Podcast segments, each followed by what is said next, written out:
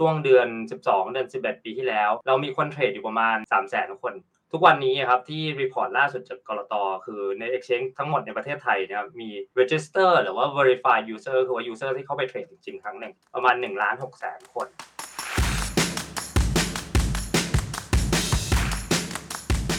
growth มันค่อนข้าง exponential มากๆเลยอันนี้ผมยังไม่พูดถึง volume การเทรดนะ volume ถ้าไปดูนะเติบโตบวกมาประมาณ สามพันสามร้อยสี่สิบเปอร์เซ็นต์ ก็ประมาณสามสิบสามเท่านั่นเองปกติเราจะเคยได้ยินแต่คำว่า economic นะเป็นคำว่าเศรษฐศาสตร์ token economic มันเป็นศัพท์ advanced กว่านั้นแล้วกันอันนี้มันเพิ่งเกิดขึ้นมาในโลกคริปโตไม่นานมานี้ผมอยากจะให้คนสังเกตเรื่องนี้มากๆคือเราไม่ต้องทำตัวเป็นปลาวาฬนะครับเราทำตัวเป็นแพลงก์ตันแล้วเกาะปลาวาฬไปก็ได้เหมือนกัน This is the Standard Podcast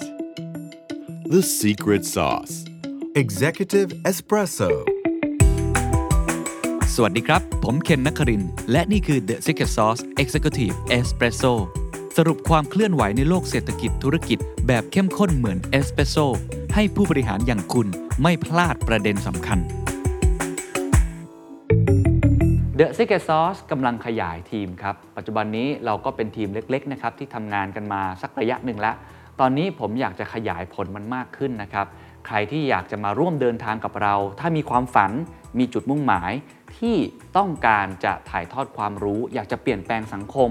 ด้วยการใช้คอนเทนต์ดีๆหรือว่าอยากจะให้ธุรกิจของประเทศไทยวงการนักธุรกิจของเรานี่เติบโตไปพร้อมกันเนี่ยนี่คืองานในฝันของคุณรวมทั้ง benefit ที่จะได้จากงานนี้นะครับก็คือได้ใกล้ชิดกับผู้บริหารระดับประเทศหรืออาจจะระดับโลกได้ใกล้ชิดนักวิชาการนักเศรษฐศาสตร์คนที่เป็นผู้นำในแทบทุกวงการแล้วได้ความรู้ในระดับที่อยู่แถวหน้าเป็น frontier จริงๆอันนี้งานในฝันของคุณเลยนะครับตอนนี้เปิดรับสมัครหลายตำแหน่งมากเลยนะครับไม่ว่าจะเป็นเรื่องของ producer เป็นเรื่อง content creator creative project manager editorหลายตำแหน่งมากเลยเพราะว่าขยายทีม สองถึงสาม เท่าเลยทีเดียวนะครับใครสนใจอยากมาร่วมงานกันนะครับเข้าไปดูได้ที่ เดอะสแตนดาร์ด ดอท โค สแลช จ็อบส์ ในนั้นจะมีแอปพลิเคชันนะครับให้ไปกรอกแล้วก็ส่งเข้ามาได้เลยนะครับหวังว่าจะได้เจอกันแล้วก็มาร่วมงานกันนะครับขอบคุณครับ Tokenomics เศรษฐศาสตร์ของเหรียญโทเค็นวิธีการดูเหรียญถ้าเราอยากจะเข้าไปลงทุนหรือวิธีการที่บริษัทต่างๆผู้ประกอบการอยากจะทำ asset tokenization อยากจะเข้าไปมีส่วนร่วมกับโลกของ cryptocurrency ต้องทำอย่างไรวันนี้ต้องชวนคุยกันต่อนะครับกับโลกของ cryptocurrency เรื่องของ token ต่างๆเพราะว่ามันเป็นกระแสที่เปลี่ยนแปลงเร็วจริงๆครับผมเองก็ต้องพยายามตามโลกให้ทันนะครับแล้วก็หาผู้เชี่ยวชาญมาอธิบายให้กับทุกท่านนะครับ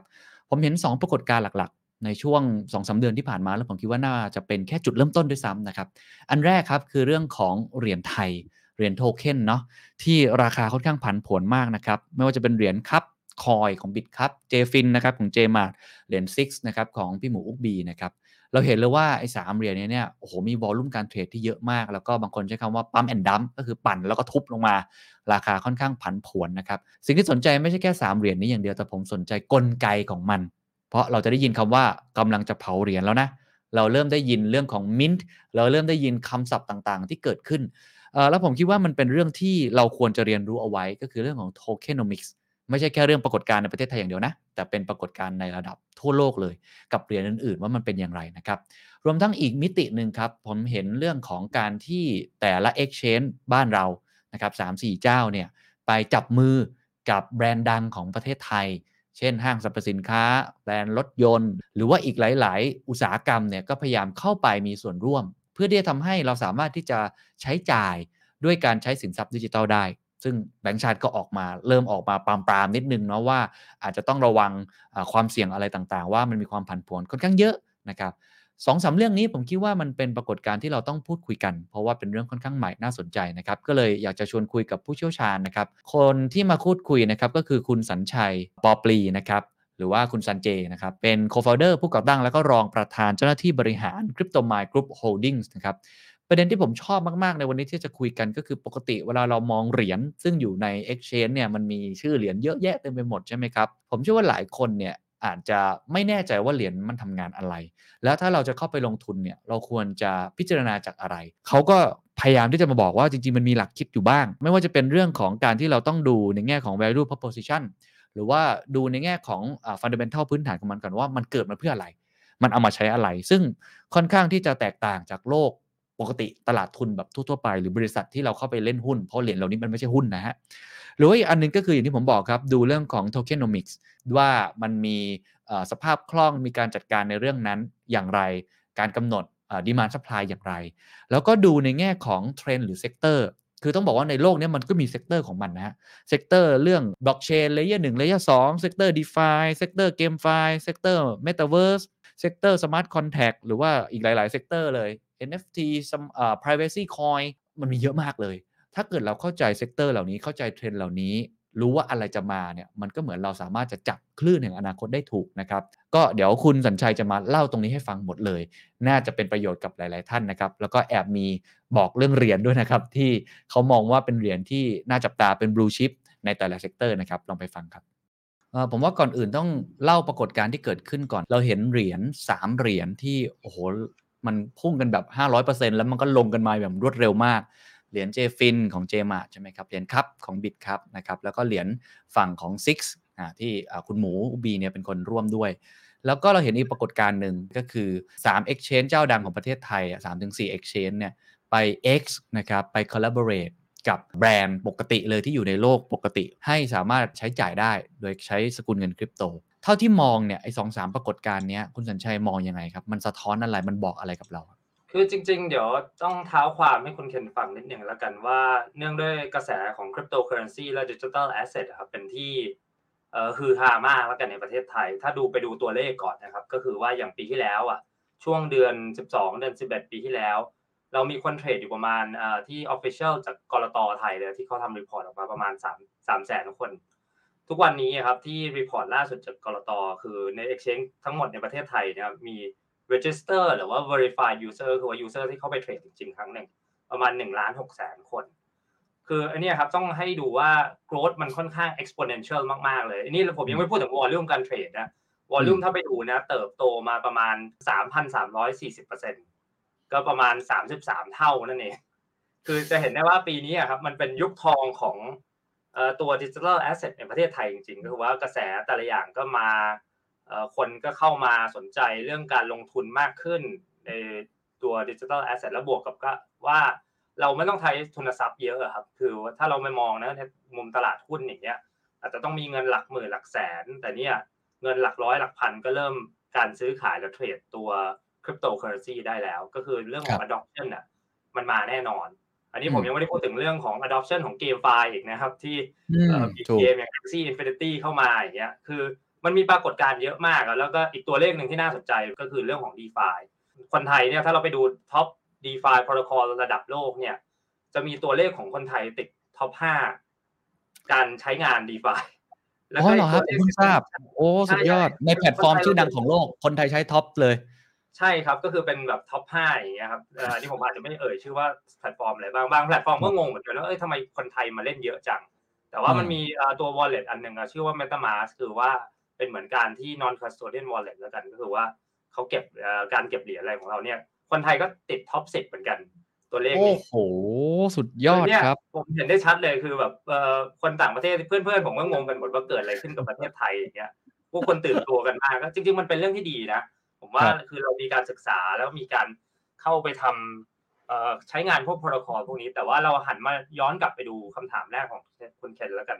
เรื่องของเหรียญไทยที่ออกมาแล้วก็อันแรกก็คือมีอย่าง Cup Coin J-Fin ซิกซ์ Network จริงๆหลายๆเหรียญพวกนี้กำเนิดขึ้นมาสักพักแล้วนะอย่างตัว J-Fin เองก็ตามตั้งแต่ยุคเอ่อ ไอ ซี โอ Boom แรกๆปีสองพันสิบแปดเขาก็ระดมทุนประมาณยี่สิบล้านเหรียญตอนนั้นก็ประมาณหกร้อยล้านบาทแล้วก็อย่าง Cup Cup เนี่ยเป็นตัวใหม่สุดคือปีนี้แต่ว่ามันก็โมเดลธุรกิจของเขาก็คือเป็น Exchange Token แล้วบวกกับตัว Cup Chain ที่เอาตัวเหรียญ Cup ไปใช้ในเอ่อ Gas Fee ของเขาได้แพลตฟอร์ม Blockchain ของเขาได้ส่วน ซิกซ์ ก็เป็นของพี่หมูอุปีนะที่เขาก็มีการระดมทุนพาร์ทเนอร์กับเอ่อด้านฝั่งเกาหลีค่อนข้างจะเยอะ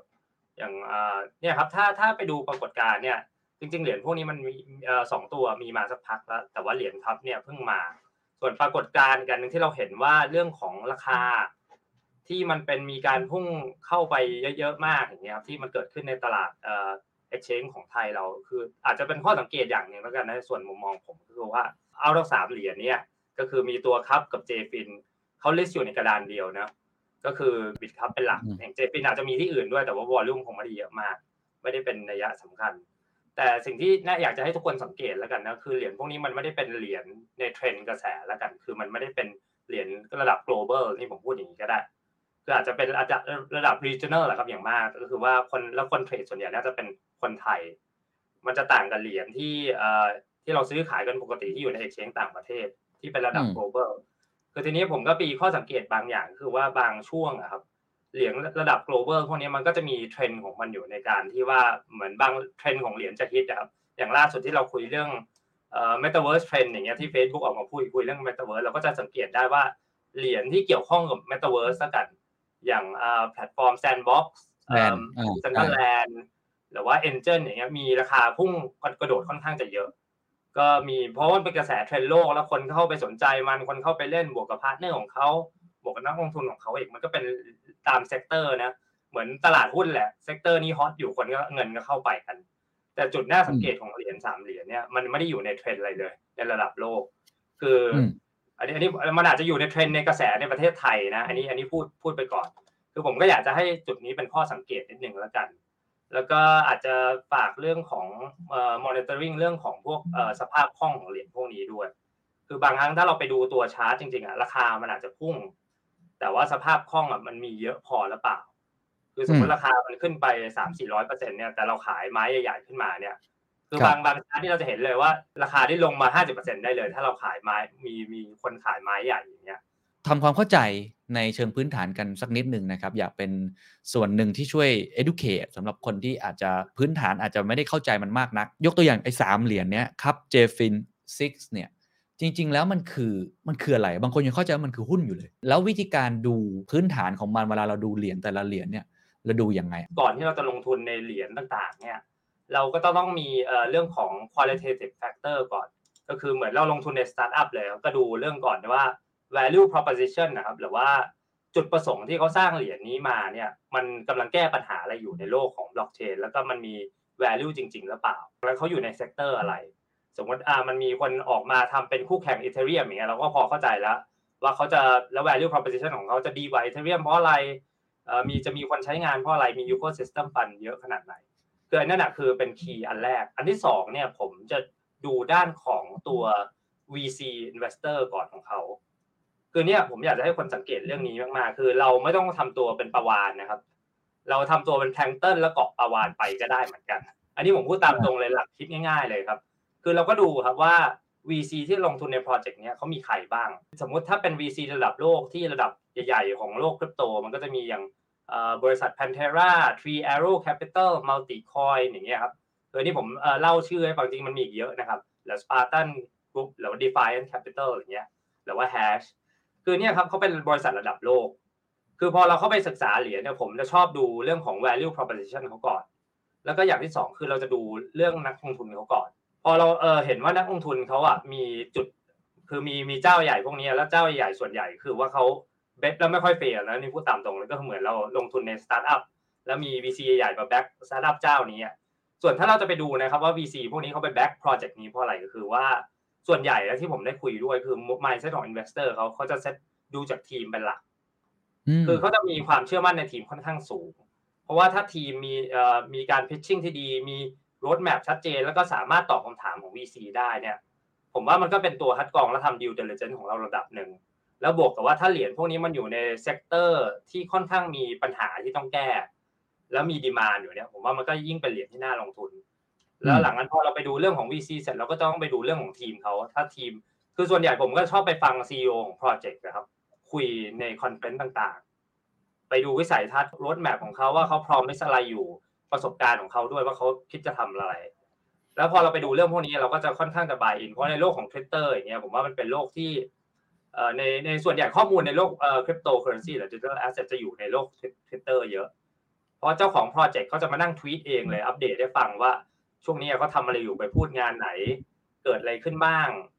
แล้วก็พอเราเข้าไปดูปุ๊บเราก็จะเห็นว่าเออแล้วไปดูทีมเดฟของเขาหรือ community เขาอีกว่ามันเกิดอะไรขึ้นบ้างมีการพูดคุยมากน้อยขนาดไหนแล้วสุดท้ายแล้วก็จะไปดูเรื่องของ partnership roadmap แล้วก็แผนในการเอ่อออกเหรียญของเขาพอเราได้ตัว core ด้าน business side ก่อนแล้วกัน qualitative factor นะผมจะเรียกเราก็ต้องไปดูอีกอีกมุมหนึ่งแล้วกัน คืออีกมุมหนึ่งก็จะเป็นเรื่องของการที่จะมีจะมีคำว่า token economic เข้ามาเกี่ยวข้องครับปกติเราจะเคยได้ยินแต่คำว่า economic นะก็คือว่าเป็นคำว่าเศรษฐศาสตร์ token economic มันเป็นอีสับ advance กว่านั้นแล้วกันอันนี้มันเพิ่งเกิดขึ้นมาในโลกไม่โลกคริปโตไม่นานมันนี้ครับก็คือว่า token หมายถึงอะไรก็คือตัวเหรียญเศรษฐศาสตร์ของเหรียญคล้ายๆกับ traditional finance ในจุดนึงแต่บางจุดก็ไม่ค่อยคล้ายเพราะว่ายังมีลูกเล่นของมันได้มากขึ้นแล้วกันคือตัวนี้ครับเราก็ต้องไปดูก่อนว่าเออเขาจะ raise fund เท่าไหร่มันจะมีคำว่า hard cap อยู่ก็คือว่าจำนวนเงินที่เขาจะเอ่อ raise เนี่ยเท่าไหร่ระดมทุน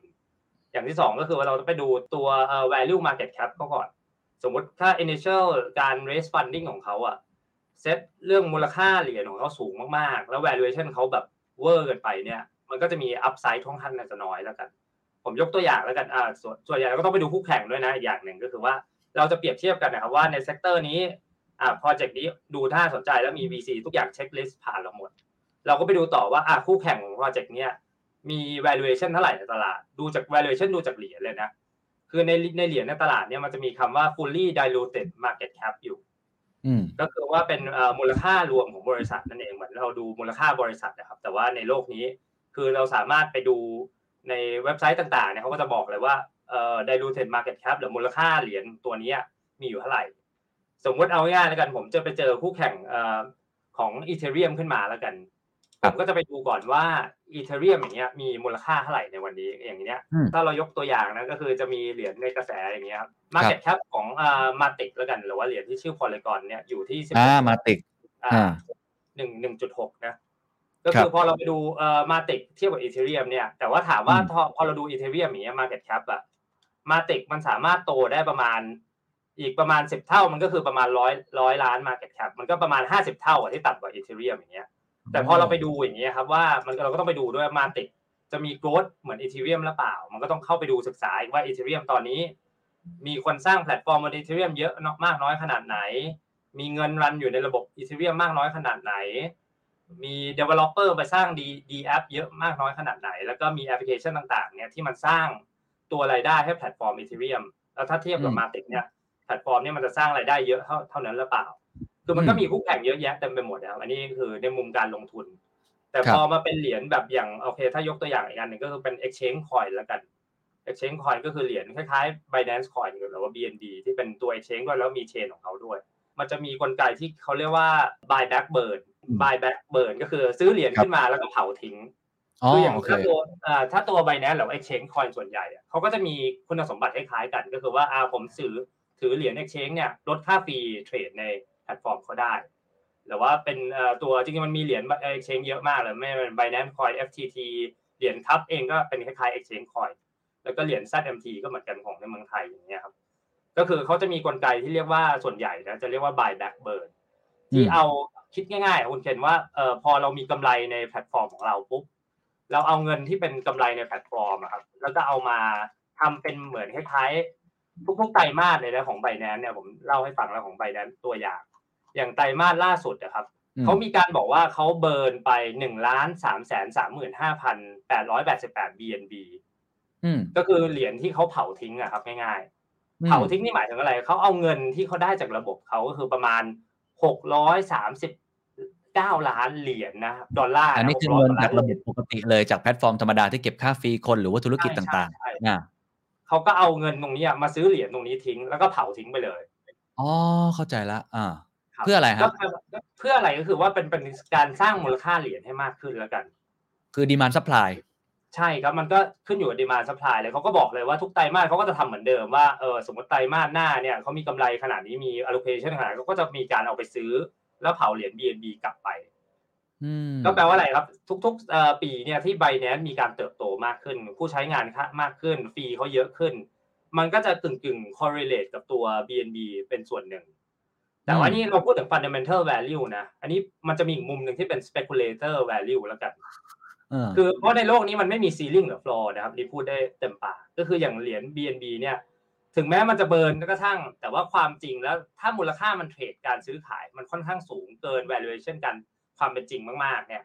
มันก็กลายกลายเป็น over value ได้เหมือนกันไอ้คำว่า tokenomics ไอ้เรื่องของเศรษฐศาสตร์ของเหรียญเนี่ยในเชิงหลักการเนี่ยมันมีอะไรบ้างอ่ะเมื่อกี้เราได้ยินคำหนึ่งอ่ะ buy back burn แล้วซึ่งเหรียญอื่นๆทำได้หรือเปล่าผมไม่แน่ใจนะครับแล้วมันมีการควบคุมในแง่ของไอ้ตัวเศรษฐศาสตร์กลไก demand supply เนี่ยอะไรอีกบ้างครับถ้าเป็น buy back burn ก็เป็นส่วนหนึ่งแล้วกันก็คือเอาเอากำไรจากไอ้ protocol หรือ revenue หรือตัวเหรียญเนี่ยเอามาซื้อเหรียญทิ้งอีกกลไกซึ่งไม่จำเป็นมี exchange ถูกไหมครับเป็นอะไรก็ได้ใช่มันเป็นอะไรก็ได้ก็คือเราสามารถทำเป็นดีไซน์เหรียญให้ buy back burn ได้หมดครับแล้วแต่เรา okay. เพราะอันนี้มันอยู่ในที่เอ่อ business model เราแล้วแหละแผนธุรกิจของเราแล้วว่า creativity ของเราว่าเราจะเล่นแบบไหนหรือว่าจะทำสร้างมูลค่าให้เหรียญแบบไหนบางคนก็จะทำเรื่องของ staking ก็คือว่าเอาเหรียญไปล็อกไว้กับเขาเขาก็จะมีการจ่ายปันผลเป็นเหรียญกลับมาอย่างเงี้ยคือการที่เราเขาล็อกเหรียญก็คือหมายถึงอะไรผมสมมติผมซื้อเหรียญตัวนึงผมไปฝากไว้ในแพลตฟอร์มเขาได้เรื่องของค่าดอกเบี้ยรายปีมาก็อาจจะเขาจะให้ไม่เยอะแต่อาจจะมีโบนัสด้วยก็คือว่าเขาเป็น incubator project ขึ้นมาอีกเขาก็สามารถแจกเหรียญที่เขา project ใหม่ๆที่เขา incubate ออกมาให้ผมได้ก็เป็นเหมือนเอ่อคล้ายๆช่วย ecosystem กันนี่แหละแล้วก็มันก็มีการแจกเหรียญให้คนเพิ่มบางอันก็ทำเป็นเรื่องของเอ่อ incentive ต่างๆในการให้คนถือเหรียญนะครับเอาไปทำเรื่องของ DeFi ได้ต่อก็คือเอาไปทำเอ่อ staking แลกแลกเปลี่ยนกัน liquidity providing ในแพลตฟอร์มบางเหรียญก็มีการให้ทำโนดเหมือนกันที่เราเคยได้ยินนะก็เราต้องอาจจะต้องซื้อเหรียญมาจำนวนหนึ่งเนี่ยเพื่อเอาไป stake แล้วก็ตั้งโนดให้เหรียญนั้นก็เป็นการลด supply เหรียญในตลาดเข้ามาครับง่ายๆคือถ้าดีไซน์พวกนี้มันเป็นกลเกณฑ์ในการ economic design ว่าแล้วเขาจะทำยังไงให้คนถือเหรียญมากที่สุดแล้วไม่ไม่ไม่มีการลดแรงเทขายของเหรียญออกไปแล้วกันที่ผมเรียกอย่างนี้แล้วกันเป้าหมายของเขาค่อนข้างชัดแต่กลไกเนี่ยมันก็แล้วแต่ท่าแล้วแต่ creativity ของแต่ละคนซึ่งไม่มีที่สิ้นสุดใช่ไหมฮะก็แล้วแต่เลยว่าจะทำอะไรเพิ่มเติมทีนี้ผมถามในแง่ของนักลงทุนแล้วกันคนที่โอ้โหเห็นเหรียญเต็มไปหมดเลยแล้วก็ราคาเนี่ยมันผันผวนมากหลักเกณฑ์ในการดูของนักลงทุนเนี่ยนอกจากไอ้เรื่องแรกแล้วที่เราดูเรื่องของ value proposition วี ซี investor team partnership roadmap อะไรต่างๆแล้วอะเราดูไอ้เรื่อง Tokenomics เนี่ยตรงไหนบ้างของเหรียญแล้วดูจากไหนเขาเขียนไว้ใน white paper ถูกไหมครับหรือว่าเขาจะมีการ report ยังไงและหลักเกณฑ์แบบที่เราทำให้นักลงทุนสามารถที่จะประเมินความเสี่ยงตัวเองเนี่ยมีอะไรบ้างครับจริงๆถ้าเรื่องของประเมินความความเสี่ยงคุณเคนก็คือว่าเราต้องไปอ่าน report แต่ละอย่างแล้วกันมันก็จะมี report มากมายในในอินเทอร์เน็ตแล้วกันผมจะเรียกว่าอย่างนี้อย่างเว็บไซต์อย่าง token terminal coinmarketcap ดอท คอม coingecko ดอท คอม อย่างเงี้ยมันก็จะเป็นตัวชี้วัดได้ว่าเหรียญเนี่ยอยู่เบอร์อะไรมี market cap เท่าไหร่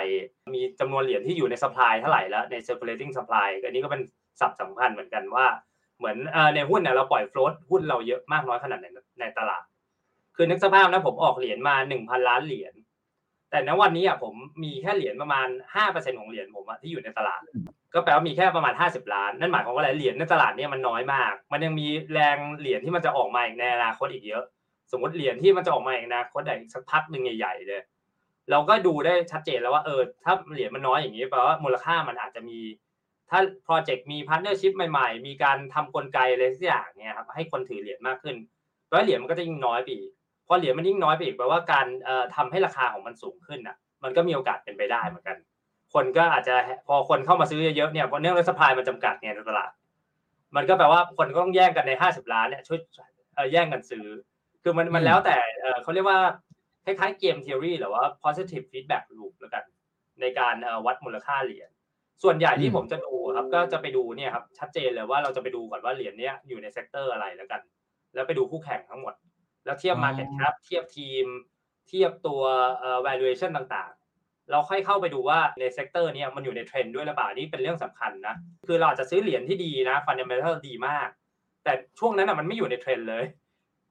คือถ้ามันไม่อยู่ในเทรนด์เลยแล้วมันถึงแม้มันฟันดาเมนทัลมันดีมากๆแล้วคนก็ยังไม่สนใจเลยกระแสเซกเตอร์นี้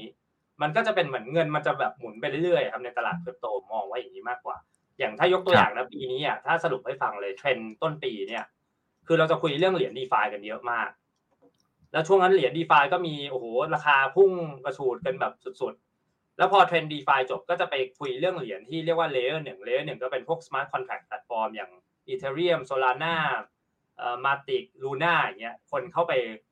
เล่นกันเยอะดูวิเคราะห์กันเยอะแยะมากมายแล้วมันก็เกิดเหตุการณ์ว่าเออเหรียญอย่าง Solana เนี่ยพุ่งมา จากหนึ่งดอลลาร์สองดอลลาร์ตอนทุกวันนี้มาอยู่สองร้อยแปดสิบห้า Luna จากประมาณที่เราวิเคราะห์กันประมาณหกสิบเซนต์นะตอนนั้นน่ะตอนนี้ไปอยู่ประมาณหกสิบ เจ็ดสิบดอลลาร์อย่างเงี้ยคือมันขึ้นมาแบบโอ้โหแบบเยอะมากเพราะคนเข้าไปแพลตฟอร์มมันมันมีการใช้งานจริงคือเข้าไปดูต่อเนี่ยเงินในแพลตฟอร์มพวกนี้มหาศาลเป็น billion of dollar นะเข้าไปคือแต่ว่าถ้ามันไม่ไม่อยู่ในกระแสเนี่ยมันก็ไม่มีอะไรเกิดขึ้นแล้วไปดูเหรียญอีกกลุ่มนึงอีกก็จะเป็นเรื่องของพอเรื่อง layer หนึ่งเสร็จแล้วปีนี้ก็เราเขาไปคุยกันเรื่องเกมไฟล์เราก็จะเห็นต่อไปว่าเออกระแสเกมเนี่ยพอเหรียญมันโดยเอ่อชักนำโดย Axie แล้วกันจุดกระแสโดยตัวเหรียญ Axie Infinity เหรียญ Axie ก็เหมือนกันก็พุ่งตั้งแต่ราคาประมาณ หนึ่งถึงสอง ดอลลาร์เนี่ยทุกวันนี้เป็นร้อยกว่าแล้วก็หลังนั้นก็พอ Accelerate เอ่อเทรนด์ของเกมไฟล์จบแล้วเราก็มาคุยถึงเรื่องเทรนด์ในของเหรียญ Metaverse ก็คือที่ที่เอ่อช่วงที่แบบประมาณเดือนแปดถึงเดือนสิบสองเนี่ยที่เหรียญแซนมีการพุ่งจากประมาณหกสิบเซนต์ไปถึง all time high ประมาณเจ็ดดอลลาร์มันก็ประมาณสิบเท่าคือเนี่ยผมว่ามันต้องเป็นที่ timing ด้วยครับของตลาดที่เราเข้าเหรียญพวกนี้คือเนื่องด้วยนักลงทุนของตัวผมเองเราไม่มีเวลาหรอกนั่งเทรดทั้งวันเนอะเราก็ต้องอาศัยเรื่องของเอ่อ crypto value investing แหละคือเราก็ต้องไปดูวิเคราะห์ก่อนว่าเออในอนาคตเนี่ยเทรนในอะไรอ่ะมันน่าจะมาอยู่โลกเทรนของคริปโตเนี่ยมันเร็วมากบางเทรนก็คือถ้าเราเข้าเหรียญที่ถูกจริงๆอ่ะมันก็มีโอกาสน้อยมากที่มันจะกลับมาราคาเดิมอีกแล้วอ่ะคือผมว่ามันแล้วแต่การสไตล์การลงทุนของแต่ละคนมากกว่าคือพอเราไปวิเคราะห์อย่างนี้ปุ๊บพอเราได้ right timing right trend เนี่ยเราก็จะหาแบบคล้ายๆเจมออกมาได้นั่นเองไอ้คำว่าเซกเตอร์หรือไอ้คำว่าเทรนเนี่ยเมื่อกี้ที่บอกอ่ะทั้งเลเยอร์หนึ่งเลเยอร์สอง DeFi GameFi Meta เนี่ยมันมีกี่เซกเตอร์หรอครับในโลกของคริปโตเคอเรนซีเนี่ยมันเหมือนในโลกแห่งความเป็นจริงนะมันมีอสังหาแล้วมันมีเทคโนโลยีใช่มันมีพลังงานโอ้จริงๆเทรนด์เซกเตอร์นี่มันเยอะมากๆเลยคุณเคนถ้าถ้าบอกแต่ว่าถ้าเราจับเซกเตอร์ใหญ่ๆก่อนแล้วกันอันแรกคือสมาร์ทคอนแทรคแพลตฟอร์มก็คืออย่างพวกเลเยอร์หนึ่งที่เราคุยกันก็อย่างเทรนด์ที่สองก็อาจจะเป็นเรื่องของเลเยอร์สองที่เป็น scaling solution ที่มาช่วยทำงานของ Ethereum นี่แหละมันก็จะมีเหรียญอยู่ประมาณยังยังไม่เยอะมากแล้วกันเซกเตอร์ที่สามก็จะเป็น exchange based token ก็เป็นเหรียญที่ทำใน exchange อันที่สี่ที่ไม่พูดถึงไม่ได้ก็จะเป็นเหรียญเกี่ยวกับ DeFi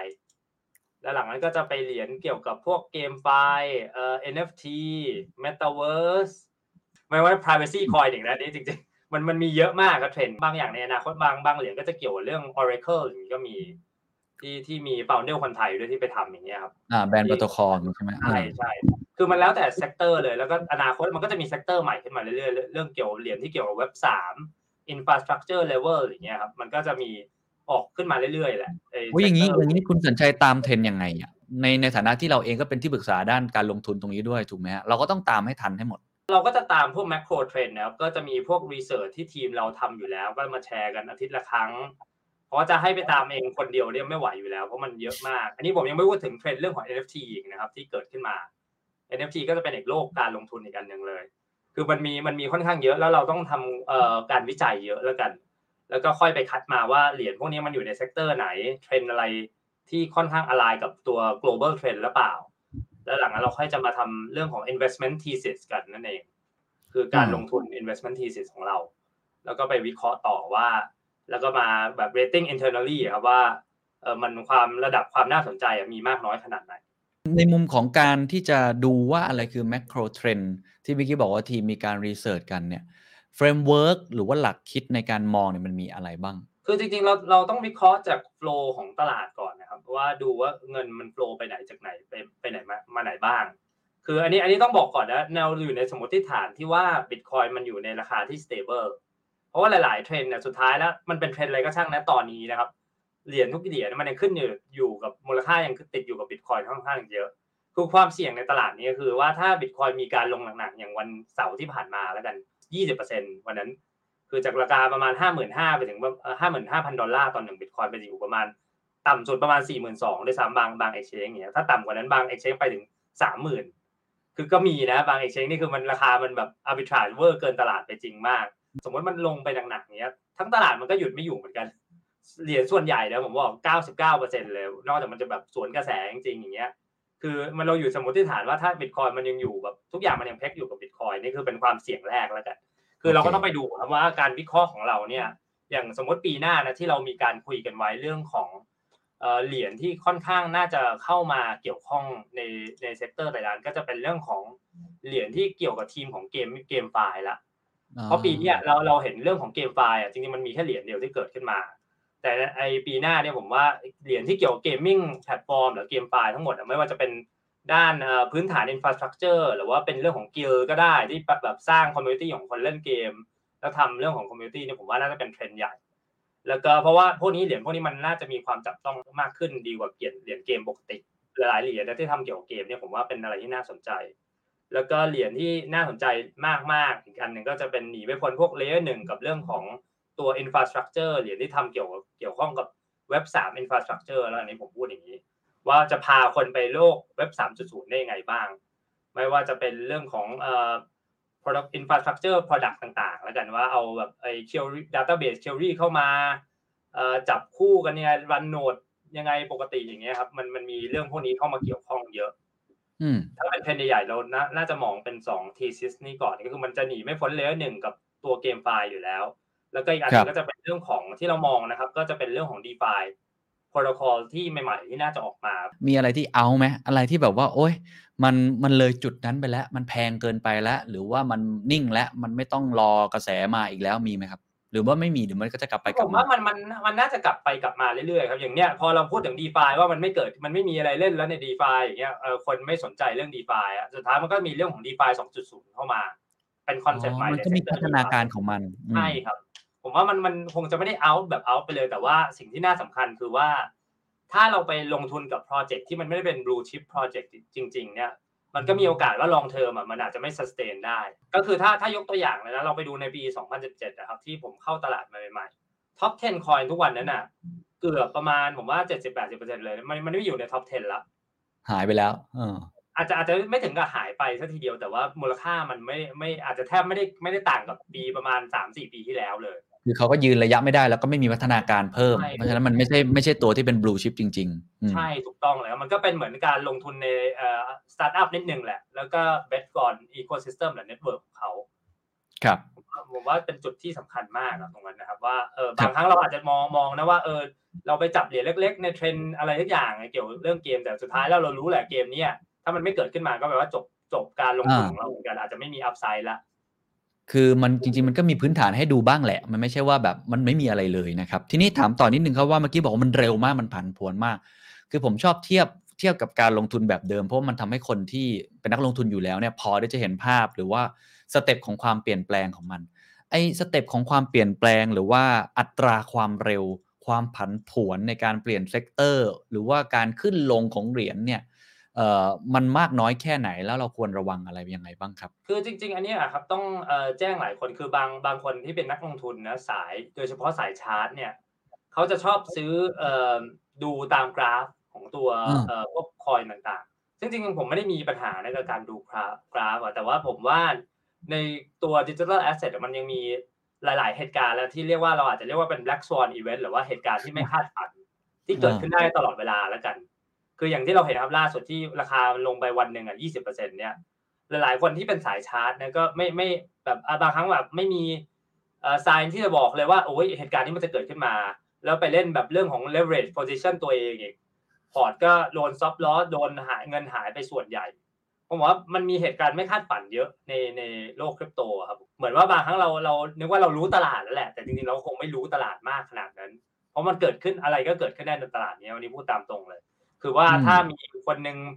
แบบที่เราเห็นนะช่วงปีสองพันสิบเจ็ดตอนจีนออกมาพูดเรื่องแบนบิตคอยน์ปุ๊บราคาตลาดก็ลบประมาณ ห้าสิบเปอร์เซ็นต์ ภายในไม่กี่วันอย่างเงี้ยครับแต่มันถามว่ามี long term value มั้ยมันก็คงยังมีอยู่แต่ว่าผมว่าน่าจะระวังในการเทรดเข้าออกพวกนี้มากกว่าถ้ามันเรื่องของ short term trading นะแล้วเรื่องของ leverage trading ด้วยแต่ในขณะเดียวกันถ้าเราจับกระแสได้ว่าเทรนด์กระแสเหรียญไหนจะมาหรือว่าเป็นเรื่องของตัว investment thesis ที่เราทำขึ้นมาเนี่ยผมว่าเราก็มีโอกาสหาผลตอบแทนได้เหมือนกันในมุมกลับกันนะตัวพวกเราเองเนี่ยในบริษัทเราก็ทำ investment thesis ค่อนข้างเยอะในปีนี้ก็ตามเทรนด์มาตั้งแต่ต้นปีก็คุยเรื่องเอ่อ Solana Luna มาแล้วตั้งแต่ราคาที่มันยังน้อยน้อยนิดอยู่มันก็พุ่งกันมาบางครั้งมันเกินความคาดหมายเราด้วยนี่ก็ต้องยอมรับนะแต่ว่าเราเรารู้แหละถ้าเรามีการทำวิเคราะห์และ thesis ที่ดีพอเนี่ยมันก็กลับไปสู่เรื่องของผลตอบแทนของเราได้ได้เหมือนกันนะครับโอ โอกาสสุดท้ายครับของคนที่อยากรับชมงานฟอรัมแห่งปีนะครับ The Standard Economic Forum สองพันยี่สิบเอ็ด นะครับที่จบลงไปแล้วปลายเดือนพฤศจิกายนที่ผ่านมาตอนนี้เปิดขายบัตรย้อนหลังนะครับห้าสิบสปีกเกอร์ชั้นนำยี่สิบกว่าเวทีที่เป็นโอกาสในเชิงธุรกิจโอกาสในเชิงทำงานแล้วก็เรื่องของธีมในการปฏิรูปตัวเองเพื่อก้าวเข้าสู่อนาคตหลังจากนี้นะครับใครสนใจครับไปซื้อบัตรได้ที่ไทยทิกเก็ตเมเจอร์นะครับบัตรราคา สามพันเก้าร้อย บาทสามารถรับชมย้อนหลังได้ถึงวันที่ยี่สิบแปดกุมภาพันธ์ครับ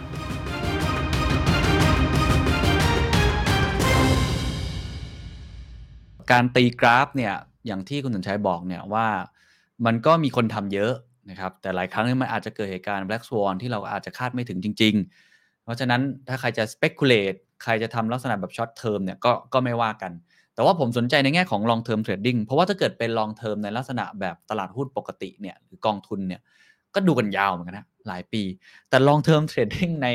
ในโลกเนี่ยผมว่ามันจะสั้นกว่ามากแล้วก็ผมอยากทราบเรื่องไอ้ investment thesis นะครับว่าของเราเนี่ยที่ซิสในการลงทุนเนี่ยมันมันเป็นยังไงครับอันนี้อธิบายเพิ่มได้ไหมครับเดี๋ยวต้องเล่าอย่างนี้ก่อนนะครับคุณเป็นว่าของตัวด้านคริปโตเคอเรนซีนะคือตลาดมันมันไม่ได้ไม่ได้เทรดกันวันเดียวนะมันไม่ได้เทรดกันเสาร์จันทร์จันทร์ถึงศุกร์มันเทรดกันยี่สิบสี่ชั่วโมงเจ็ดวันแล้วคนทั่วโลกเข้ามาเทรดกันก็คือว่าสปีดเนี่ยที่เราจะเห็นอยู่สมมติถ้าตลาดหุ้นไทยนะเทรดกันเทรดกันแค่จันทร์ถึงศุกร์แล้วเวลาก็จำกัดด้วยความถี่ของทีซิสตรงนี้ก็คือว่าเราต้องดูเรื่องของตัววอลลุ่มอ่ะที่เข้ามาเทรดพวกนี้ค่อนข้างจะเยอะแล้วตลาดไม่มีวันนอนนะนี่เราค่อนข้างคาบเกี่ยวกับตัวพื้นฐานเศรษฐกิจโลกค่อนข้างจะเยอะกันเรื่องของการเทรดดิ้งพวกนี้แล้วก็ก็ถือได้ว่าเหมือนเขาชอบพูดกันว่าลงทุนในคริปโตเนี่ยหนึ่งเดือนเหมือนลงทุนในตลาดหุ้นหนึ่งปีเพราะความผันผวนมันสูงมากๆว่าภายในหนึ่งเดือนเนี่ยมันเกิดเหตุการณ์หลายๆเหตุการณ์ได้เยอะมากๆแต่ถ้าพูดถึงเรื่อง investment thesis อ่ะผมว่า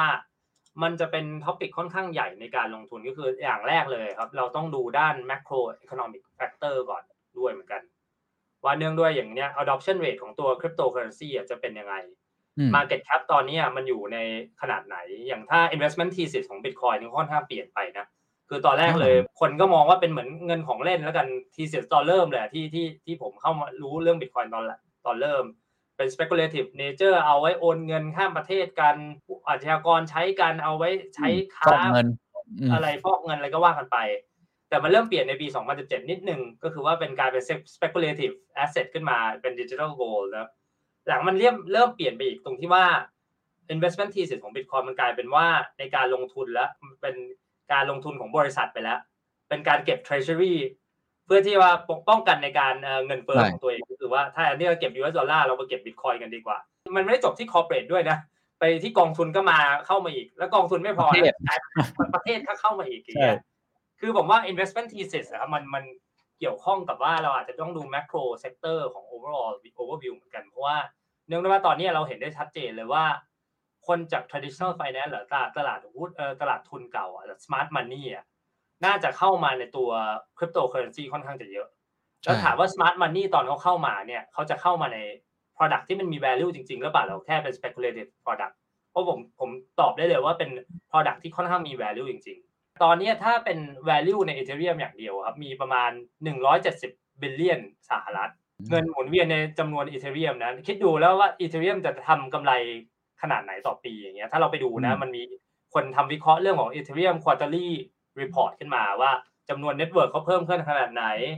revenue ใน Ethereum เพิ่มขึ้นขนาดไหนแล้วแล้วพอผมไปคุยกับกลุ่ม smart money พวกนี้เขาจะพูดอะไรครับเขาจะบอกว่าอ๋อเขาเขาไม่ได้สนใจหรอกว่าตอนแรกเขาก็รู้เรื่อง Bitcoin Ethereum อะไรพวกนี้อยู่แล้วแต่ตอนนั้นเขายังไม่เห็นภาพเพราะเขายังไม่เห็น value ในการสร้างเขามีแค่คนพูดกันอ๋อเดี๋ยวมันจะเกิดขึ้นนะมันจะมีเรื่อง DeFi เข้ามาแต่เขายังไม่เห็นเงินมันจะมาจากไหนใครจะไปเล่น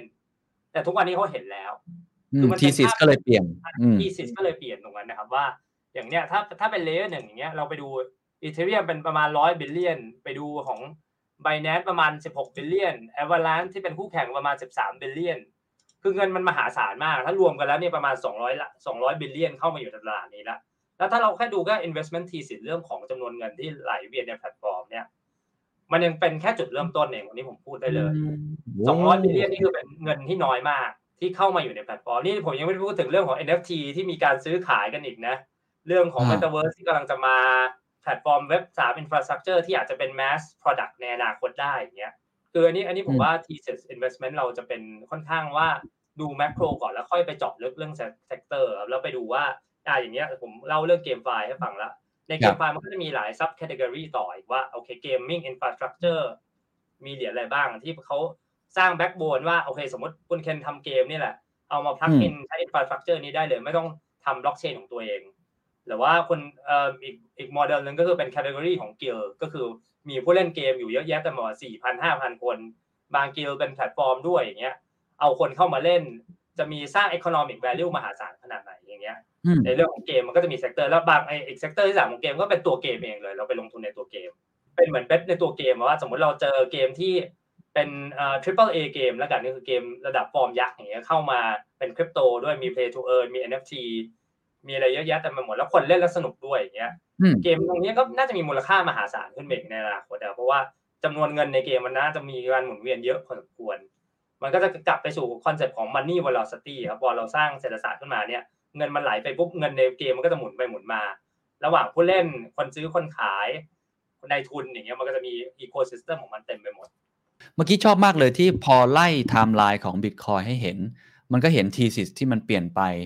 แต่พอในปีสองปีนี้โดยเฉพาะช่วงโควิดเนี่ยโอ้ผมว่า thesis นี่เรียกได้ว่าฉีกตำรากันมหาศาลนะ thesis ของเราหลังจากนี้ของ Cryptomind เองก็ได้หลังจากเนี้ยใน สองถึงสาม ปีข้างหน้าเนี่ยเรามองว่ามันมีอะไรที่เป็นสิ่งที่จะเปลี่ยนแปลงไปอีกเหรียญอื่นๆเองที่เรามองแล้วกันว่ามันน่าสนใจแล้วบทบาทของมัน thesis มันจะเปลี่ยนไปเนี่ยมันมีตัวอย่างสัก สองถึงสาม ตัวอย่างมั้ยครับคือจริงๆผมว่า thesis ในการลงทุนเนี่ยครับส่วนใหญ่มันก็เราจะหนีไม่พ้นพวก layer หนึ่งแหละเพราะมันเป็น backbone ของ infrastructure ของตัว blockchain ต่างๆก็คืออันเนี้ยเนี่ยเป็นตัว thesis แรกที่เราเข้าไปดูแล้วตอนเนี้ย thesis ในเรื่องของ layer หนึ่งหรือว่าตัว smart contract platform เนี่ยเราก็ต้องเข้าไปดูอีกว่ามันมีตัวไหนที่ค่อนข้างมีโอกาสเติบโตได้สูงและมี adoption rate ที่เยอะคืออันนี้อันนี้เป็นหนึ่งใน thesis นะแต่ผมว่า thesis ที่อย่างที่ผมเล่าไปแล้วก็คือเรื่องของ GameFi ที่มันเกิดขึ้นมาเรามองอีกมุมนึงอ่ะว่าตอนนี้เรื่องของตลาด digital asset อ่ะมันไม่ได้เกี่ยวกับแค่การลงทุนอีกต่อไปละมันจะมีคนกลุ่มใหม่ที่เข้ามาไม่ใช่แค่คนที่เป็นเทรดเดอร์คือเนี่ยเกมมิ่งมันก็เป็นอุตสาหกรรมที่มหาศาลมากๆนะก็คือว่าถ้าเรานึกสภาพว่าคนจากเกมมิ่งหรือเงินจากอุตสาหกรรมเกมเนี่ยที่เข้ามาอุตสาหกรรมตัว cryptocurrency เนี่ยจะมหาศาลขนาดไหนอีกนี่ไม่รวมถึงเรื่องของสปอนเซอร์ตัวเกมตัวนายทุนที่ไปเล่นเกมคนที่ซื้อขายของ เอ็น เอฟ ที ในเกมอย่างเงี้ยมันจะมีมากมายอันนี้ไม่ไม่รวมถึงเรื่องของเอ่อ Digital Asset Land ที่กำลังพูดถึงกันมาด้วยแล้ว Metaverse ที่ว่าคนไปสร้างที่ดินในแลนด์อะไรกันอย่างเงี้ยผมว่ามันเป็นแบบโลกที่แบบมันค่อนข้างใหม่มากแล้วบางคนเข้าไปซื้อหรือว่าไป participate ได้แต่ยังไม่รู้เลยว่า value ที่เขาจะ create เนี่ยมันจะคืออะไรบ้างเขาแค่อยากจะลองก่อนก็คือเหมือนพวกเราเองนี่แหละบางครั้งเราก็ไม่รู้หรอกว่ามันจะมี value อะไรจริงๆหรือเปล่าแต่เราขอลองผิดลองถูกเข้าไปเล่นดูก่อนแล้วก็ไป explore possibleเขาเรียกว่าเอ่อ revenue model หรือว่าตัว business model ที่มันอาจจะเกิดขึ้นในโลกนี้แล้วกันใน creative economy ต่างๆเนี่ยอันนี้ผมยังไม่พูดถึงเรื่องของ fan token ที่เกิดขึ้นมาอีกที่ที่เป็นกระแสโลกอีกนะที่ตอนนี้ก็คือว่าเราจะเห็นแบบสโมสรฟุตบอลเยอะแยะเนี่ยทำเหรียญออกมา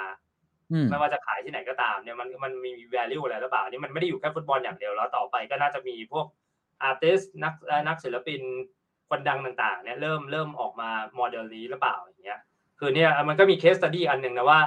เอ่อมีนักม้าชื่อดังอ่ะในที่อเมริกาเค้าพยายามจะโทเคนไนซ์ตัวคอนแทรคเขาด้วยโอ้ใช่คือตอนนี้เราเราคุยไปถึงเรื่องทำดิจิตอลโทเค็นให้ตัวคนไปแล้วหรือตัวคอนแทรคไปแล้วเอาคอนแทรคตัวเองมาทำโทเคนไนซ์โอ้ตายละเออจริงๆมันมีมีคนพยายามทำไอเดียที่ล้ำไปกว่านั้นอีกนะครับเค้าเอาตัวเองมาโทเคนไนซ์เลยจะแบ่งกันยังไงมากกว่าอ่ะงั้นชวนคุยต่อเราเห็นภาพและเมื่อกี้จริงๆคุณสัญชัยก็พูดหลายหลายเซกเตอร์มาให้ชัดเจนว่า thesis มันจะเปลี่ยนไปยังไงเอาแฟนโทเค็นต่อผมว่าก็เป็นอีก thesis นึงผมว่าทราบว่าในประเทศเราก็มีคนออกโทเค็นอย่างนี้มาสักระยะนึงผมไม่แน่ใจว่าตอนนี้มันอยู่สเตจไหนอ่ะแล้วมันให้ผลตอบแทนที่ดีจริงไหมหรือว่ากลไกของมันมันต่างจากไอตัวโทเค็นแบบอื่นๆยังไงบ้างครับคือตัวแฟนโทเค็นเนี่ยคุณเคนเราต้องมองอีกมุมหนึ่งมากกว่าแล้วกันเป็น business model ใหม่ไปเลยคือตอนนี้ถ้ามันเป็นระหว่างการสร้างตัวเรียกว่าตัว engagement ระหว่างตัวแฟนปฏิสัมพันธ์แล้วกันระหว่างแฟนเรากับตัวเราตัวบริษัทถ้านึกสภาพนะครับว่าตัวแฟนโทเค็นมันมี value ยังไงจริงๆมันก็เป็นเหมือนคล้ายๆ membership แล้วกันสมมติผมเป็น member กับสโมสรฟุตบอลอันนึงอย่างเงี้ยผมก็จะมี privilege member privilege ต่างๆแล้วกันแต่พอมันเป็นโทเค็นปุ๊บเนี่ยเราสามารถทำเรื่องของ voting ได้ได้เข้าไปด้วย แล้วมีปากมีเสียงมากมากขึ้นแล้วก็ได้ของตอบแทนจากตัวสโมสรได้มากขึ้นแล้วกันยกตัวอย่างยังไงว่าอ่ะสมมติผมชอบสโมสรของผมมากเนี่ยอย่างผมชอบแมนยูนะแมนยูออกเหรียญขึ้นมาผมก็ไปซื้อเหรียญขึ้นมาแมนยูแล้วก็ผมไม่ได้เน้น speculative value ผมไม่ได้จะไปเทรดแต่ผมซื้อมาเพราะว่าผมต้องการใช้พวกสิทธิพิเศษต่างๆสมมติเขาก็บอกเลยว่าอ่ะคุณต้องถือเหรียญแมนยูโทเค็นประมาณหนึ่งล้านเหรียญเพื่อให้ได้เอ่อ access to วี ไอ พี box หรือว่าเราสามารถโหวตว่าโอเคเสื้ออันที่สามของสโมสรปีนี้อ่ะซีซั่นนี้อ่ะเราจะดีไซน์ยังไงเราอยากจะซื้อว่าโอเคเป็นวันเกิดเพื่อนผมที่ชอบแมนยูเหมือนกันซื้อความอวยพรจากโรนัลโดอย่างเงี้ยให้ส่งเมสเสจมาให้เพื่อนผมหน่อยอย่างเงี้ยมันมันเป็นเรื่องของการ create engagement แล้วแล้วมันเป็นแบบเออเค้าเรียกว่า emotional value มากกว่าแต่ในทางกับการคนที่ speculate มันก็มีอยู่แล้วอันนี้เราห้ามไม่ได้แล้วคนที่ไปซื้อมันก็เอาไปเป็นกำไรได้ถูกมั้ยไปขายต่อใช่ใช่ถูกต้องอันนี้มันเป็นอีกเรื่องนึงแต่ผมมองว่ามันเป็นเรื่องของ value ที่มันจะ create มากกว่านี่เราไม่ได้พูดถึงเรื่อง เอ็น เอฟ ที ที่มันเกิดขึ้นมานะคือถ้าเราไปดูตลาด เอ็น เอฟ ที ครับในการ์ดเกมสมัยก่อนไม่ได้สมัยก่อนสมัยนี้ทุกวันนี้เองมีคนเทรดพวกนี้ก็ยังมีการฟุตบอลเบสบอลการ์ดเนี่ยมูลค่าเป็นสิบ สิบล้านบาทนะบางการ์ดเนี่ยที่มันแรร์จริงๆแล้วก็แบบคนคอลเลกเตอร์จริงๆอย่างเงี้ยถามว่ามันจะเปลี่ยนรูปแบบเป็นดิจิตอลเอ่อ เอ็น เอฟ ที ได้มั้ยผมว่าเปลี่ยนได้แน่นอนเพราะพฤติกรรมคนเปลี่ยนผมสามารถเอาตัวเหรียญแฟร์เนี่ยไปซื้อ เอ็น เอฟ ที official จากไอ้สโมสรได้เลยคือไม่ได้ไม่ได้แค่เป็น เอ็น เอฟ ที เรื่องของรูปรูปผู้เล่นหรือว่ารูปสโมสรแล้วอาจจะเป็นวิดีโอด้วยตอนนี้มันก็ล้ำไปถึงว่าอ่าโมเมนต์ท็อปสิบโมเมนต์ของสโมสรเนี่ยมีอะไรเกิดขึ้นบ้างพอพอผมเทรดซื้อปุ๊บนึกสภาพนะมันเป็นแบบโมเมนต์ที่แบบเอ่อแมนยูได้แชมป์ทริปเปิลแชมเปี้ยนลีกหรือว่าโมเมนต์ที่โรนัลโดยิงประตูสวยสุดในฤดูกาลเนี่ยเราเป็นแฟนเราก็ต้องอยากเป็นเจ้าของนะเป็นเรื่องปกติสมมุติแล้วสมมุติโมเมนต์นั้นแค่อันเดียวด้วยอ่ะมูลค่านั้นจะวัดจากอะไรก็คือเหมือนเรามันเป็น emotional value ล้วนๆเนี่ยเหมือนผมซื้อแบบเสื้อแมนยูมาแล้วมีลายเซ็นทั้งทีมอย่างเงี้ยมันก็เหมือนกันคนก็เอามาขายกันว่ามันไม่มี value อ่ะมัน value มันอยู่ที่คนอยากจะจ่ายเท่าไหร่มากกว่ายกตัวอย่างถ้าคุณเคนก็ได้อย่างเงี้ยคุณเคนทำโทเค็นมาขึ้นมาอย่างเงี้ยเป็นแฟนโทเค็นขึ้นมาทำได้ใช่ไหมผมทำได้ใช่ไหมก็น่าจะทำได้นะเนี่ยนึกสภาพคุณจัดจัดอีเวนต์อยู่แล้วอย่างเงี้ยก็ผมเชื่อว่าคนอยากมาเจอคุณเคนเยอะนะหรือมาพูดคุยกันอะไรอย่างเงี้ยแล้วเข้าแล้วเข้าจอยอีเวนต์ที่ standard จัดเราก็อาจจะทำเป็นเทียร์ membership ก็ได้ถือโทเค็นพวกนี้ได้ลดส่วนลดในการเข้าเอ่อสัมมนาของเรามีโอกาสไปกินข้าวคุณเคนอย่างเงี้ยไปกินดินเนอร์อาจจะไม่ได้สองต่อสองอาจจะเป็นกรุ๊ปดินเนอร์อย่างเงี้ยไปพูดคุยกันกับคนที่แบบติดตามแฟนไงเออถ้าอยากเจอแฟนรายการถามเพิ่มเติมนิดนึงว่าทำแบบนี้มันต่างยังไงกับเวลาผมให้ privilege หรือให้ membership ในโลกปกติมันมีข้อดีข้อเสียต่างกันยังไงผมว่ามันจริงมันคล้ายๆกันแหละแต่มันแค่เปลี่ยนเปลี่ยนการทำเป็น membership เกิดขึ้นมาว่าให้มัน create value กับตัว membership ถ้านึกสภาพนั้น membership ในสมัยก่อนแต่สมัยตอนนี้ครับผมมี membership กับบริษัทนึงผมก็เหมือนติดอยู่กับบริษัทเขาละก็คือว่านึกสภาพผมมี point อะไรขององค์กรนึงห้างอันนึงอย่างเงี้ยผมก็สามารถใช้แค่ใน ecosystem เขาแล้วผมไม่สามารถเปลี่ยนเป็นเงินได้แต่ในทางกลับกันเนี่ยมันจะมี buyer ที่อยากจะซื้อตรงนี้ตลอดสมมติผมช็อปในมอลล์นี้ตลอดหรือว่าผมใช้บริการสายการบินนี้ตลอดอ่ะมันก็จะมีคนอีกกลุ่มนึงว่าเออผมต้องการเขาต้องการ accumulate point เพราะเขาบินสายการบินตลอดอยู่แล้วไม่ว่าอะไรจะเกิดขึ้นก็ตามมันก็จะให้คนเขาเริ่มแลกเปลี่ยนมูลค่ากันได้ง่ายขึ้นคือผมว่ามัน improve ในการและในโลกต่อไปผมว่ามันจะไม่ได้เป็นโลกที่ปิดคือทุกอย่างมันต้อง interrelate กันมากกว่าคือเราไม่ได้มองว่าโอ้ยเราใช้โทเค็นเราน่าจะใช้ได้แค่ ecosystem เราแต่มันต้องเปิดโอกาสให้คนออกไปจาก ecosystem เราแล้วคนคนอื่นเข้ามาใน ecosystem เราได้เหมือนกันอ๋อเห็นภาพครับสมมุติว่าผมออกเป็น membership มาปกติก็คนอาจจะได้มากินข้าวกับผมสมมุตินะให้ได้เป็นข้าวผมยี่สิบที่แต่ว่าถ้าเกิดอยู่ในโลกใหม่เนี่ยเขาอาจจะไม่ว่างพอดีเขาอาจจะเอาเหรียญเนี่ยไปขายต่อเพื่อขายความเป็น exclusive ของเขาซึ่งเขาก็อาจจะ speculateสมมุติว่า value ผมมันสูงมากพอเขาก็สามารถที่ทำแบบนั้นได้อันนี้ถูกไหมมันก็จะเรียกว่าคล่องตัวมากกว่ามีความแบบ universal มากกว่าแต่ว่าผมถามนิดนึงมันมีข้อเสียไหมครับการทำลักษณะแบบนี้มีข้อเสียไหมคือข้อเสียผมว่ามันจะอยู่ที่ตัว speculative value ที่มันจะเกิดขึ้นมากกว่าแหละถ้าผมรู้ว่าโอ้ยคุณเคนจะจัดอีเวนต์ใหญ่เลยเนี่ยเหมือนเราก็ไปซื้อเหรียญแห่ซื้อเหรียญกักกักเหรียญของคุณเคนไว้แล้วเนี่ยแล้วมันเกิดขึ้นมาว่าเออพอพอคุณเคนประกาศขึ้นมาอย่างเงี้ยคนก็ต้องมาซื้อเหรียญจากผมเพราะผมไปเก็บเหรียญในตลาดมาหมดแล้วเนี่ยมันเป็นเรื่องของเทรดดิ้งนี่ยกตัวอย่างง่ายๆแล้วเหรียญที่ชื่อว่าเหรียญ Paris Saint-Germain ก็ได้ พี เอส จี Token นะปรากฏการณ์นึงที่ตลกมากคือว่าตอนบาร์เซโลน่าเหมือนกันนะที่เขาขายเมสซี่ออกไปไป Paris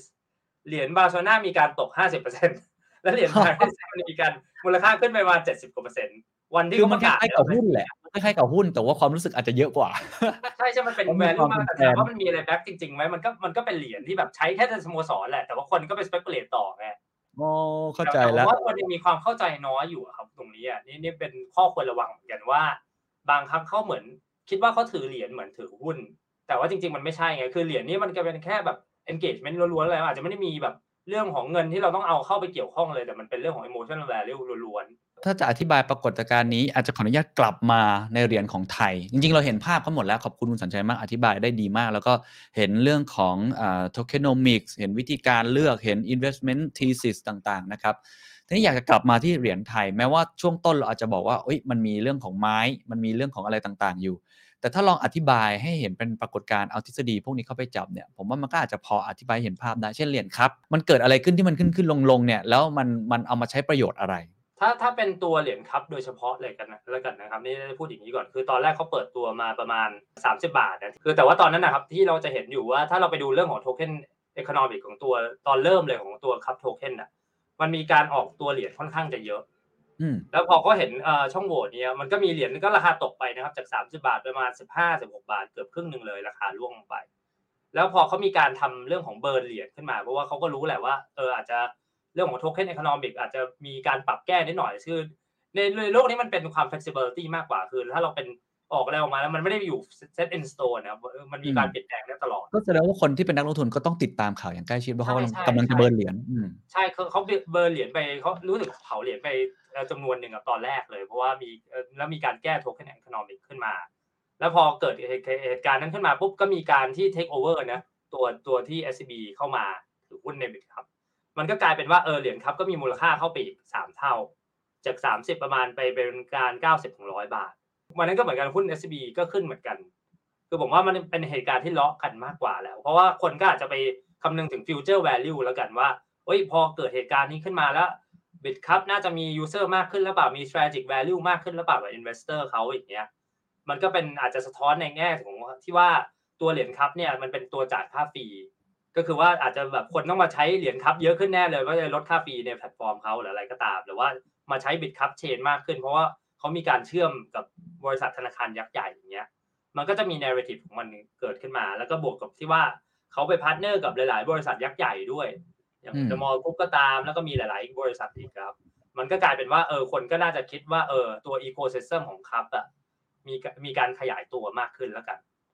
ก็เลยเป็นกลายเป็นว่าเออคนก็ไปเรียกว่าเข้าไปลงทุนแล้วกันแล้วอย่าง เจ ฟิน กับ ซิกซ์ ครับมันทำไมมันมันมีเอ่อแพทเทิร์นคล้ายๆกันเลยทั้งที่ข่าวจริงๆมันก็ไม่ได้ออกมาใกล้เคียงกันสักเท่าไหร่เนี่ยมันเกิดจากอะไรครับคือจริงๆถ้าเป็นของ เจ ฟิน กับตัว ซิกซ์ กับผมอาจจะไม่ได้ติดตามมากนะอาจจะวิเคราะห์ให้ได้ไม่เลยเพราะว่าจริงๆส่วนตัวแล้วผมไม่ได้ติดตามอย่างที่บอกไม่ได้ติดตามเหรียญไทยค่อนข้างจะเยอะเราเน้นเป็น mindset อย่างนี้มากกว่าคนเค้าเราจะอยากจะให้มองตลาดนี้เป็น global มากกว่าแล้วกันพูดตามตรงนะเหรียญ เจ ฟิน เนี่ยผมยังมองว่าเป็นค่อนข้างเหรียญที่ local มากๆแต่ว่าใน business model ของโลกตัว digital asset หรือตัว cryptocurrency มันต้อง global มากๆใช่คือตอนนี้เหมือนเค้าก็จำกัดอยู่ที่ว่าคนใช้งานส่วนใหญ่จะเป็นคนไทยซึ่งตลาดไทยเนี่ยถามว่ามันใหญ่ขนาดไหนมันจะใหญ่ขนาดนั้นเลยหรือเปล่าผมมองว่าไม่นะในมุมมองส่วนตัวเลยคือว่าผมมองว่าตลาดถ้าเราจะทำเรื่องของตัว cryptocurrency หรือตัว token เนี่ยมันต้องเป็นอะไรที่ global ค่อนข้างให้คนเข้าถึงได้ในระดับโลกแล้วกันต้องไปอยู่ใน exchange ระดับโลกถ้าเป็น tier หนึ่ง tier สองอะไรก็ว่ากันไป ecosystem คนเนี่ยต้องเอื้ออำนวยถึงระดับโลกเข้ามาใช้ได้อย่างเงี้ยต้องมีผู้เล่นระดับโลกหรือว่าคนทั่วโลกเข้ามาใช้งานกันถ้า เจ ฟิน ตอนนี้ use case ก็จะมีการลดค่ามือถือมั้งถ้าผมไม่ผิดแล้วมีจะไป partnership กับบริษัท บี ที เอส ผมก็ไม่ค่อยได้ตามข่าวนะนี่พูดตามตรงนะคือถ้าถ้าเป็นอะไรที่ local เกินไปอ่ะผมจะไม่ได้มองเยอะแล้วกันนี่พูดอย่างนี้อีกปรากฏการณ์นึงที่เราผมพูดตั้งแต่ต้นเนาะแล้วก็อาจจะชวนคุยในช่วงท้ายนะครับก็คือเรื่องของคนเริ่มเอ่ออยากจะเอาสินทรัพย์ดิจิตอลพวกนี้มาใช้จ่ายจริงหลายคนก็แซวนะครับว่ากำลังจะเดินเข้าห้างราคาอยู่ห้าร้อยพอเดินเข้าห้างไปกำลังซื้อของเหลือหนึ่งร้อยห้าสิบ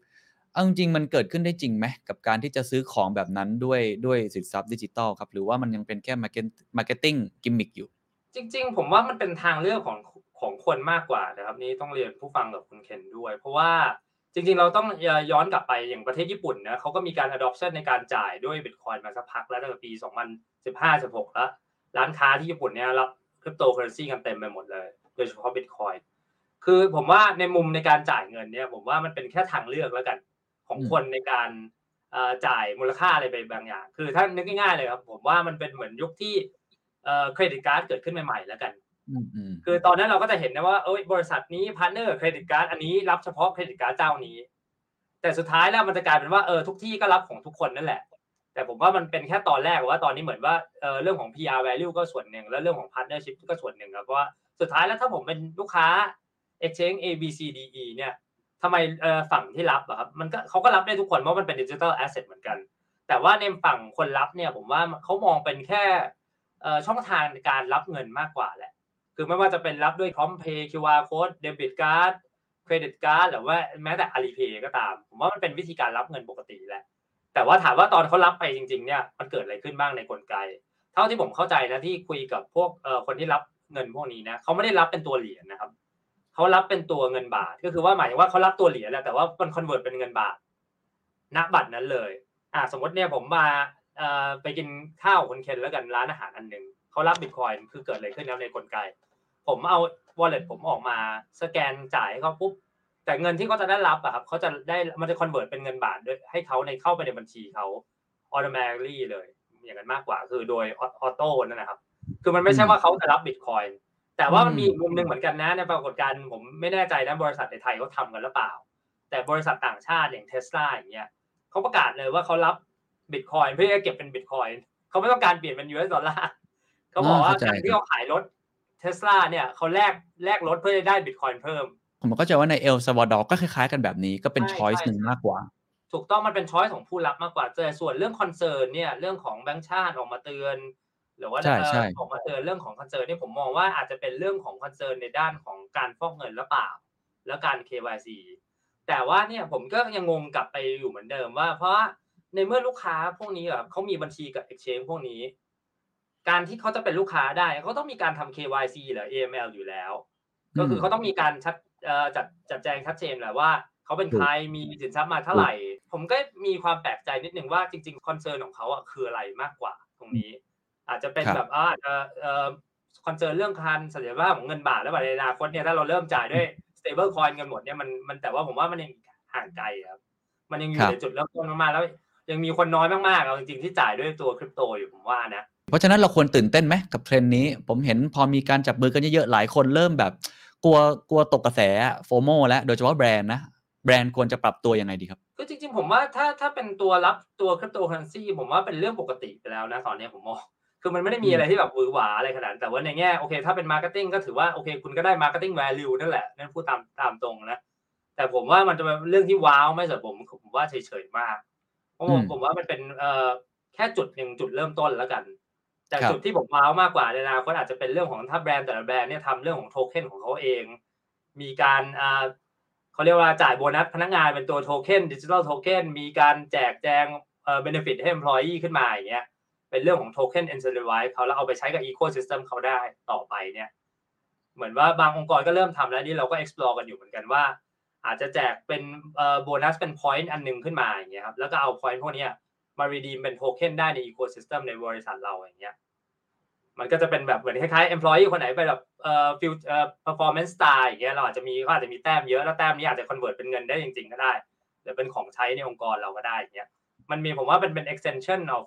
เขาเรียก engagement มากกว่าแหละแล้วอนาคตก็อาจจะกลายเป็นเรื่องปกติเหมือนที่ทุกคนรับวีซ่ารับ Mastercard รับอะไรเป็นเรื่องธรรมดาใช่ไหมครับอ่ะช่วงท้ายแล้วกันนะครับผมคิดว่าหลักๆที่เราคุยกันวันนี้มันมีสองมุมซึ่งเราอาจจะเทน้ำหนักไปมุมเรื่องนักลงทุนคือมุมแรกค่อนข้างเยอะซึ่งผมคิดว่าเป็นเรื่องดีมากเพราะว่าเราจะได้มีหลักยึดเนาะ thesis บางอย่างในการลงทุนในเชิงแมคโครไม่ใช่แค่จะ speculate ระยะสั้นอย่างเดียวซึ่งอันนั้นก็ไม่ว่ากันก็แล้วแต่คนนะครับอีกมุมนึงก็คือมุมคนที่เป็นผู้ประกอบการหรือเจ้าของธุรกิจอย่างเมื่อกี้ที่คุณสัญชัยยกตัวอย่างว่าเอ๊ะสร้าง engagement ในรูปแบบใหม่ๆหรือว่าอาจจะออกเป็นแฟนโทเค็นหรือจะทำยังไงก็ได้ที่เอาสินทรัพย์ของตัวเองเนี่ยมา tokenize มันแล้วก็สร้าง value ใหม่ๆสร้าง business model แบบใหม่ๆก็เลยอยากให้ทิ้งท้ายสอง สองประเด็นนี้ครับว่า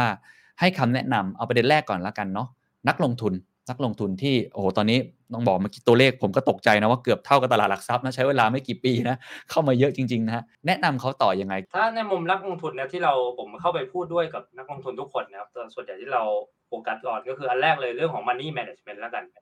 นคือนี่ผมว่าต้อง allocate asset จำนวนนึงเลยที่เป็นเงินเดือนจริงๆนะครับเข้ามาลงทุนในตรงนี้ แล้วพอเราเข้ามาลงทุนในเซกเตอร์ของ Digital Asset ก็ต้องมีการทำ Diversification เหมือนกันก็คือเริ่มตั้งแต่ Store of Value เป็น Top Tier Coin เนี่ยแหละเป็นจนถึง Smart Contract Platform แล้วไปถึงพวกเอ่อเซกเตอร์ต่างๆว่าจะเป็นเกม Metaverse หรือว่าตัว DeFi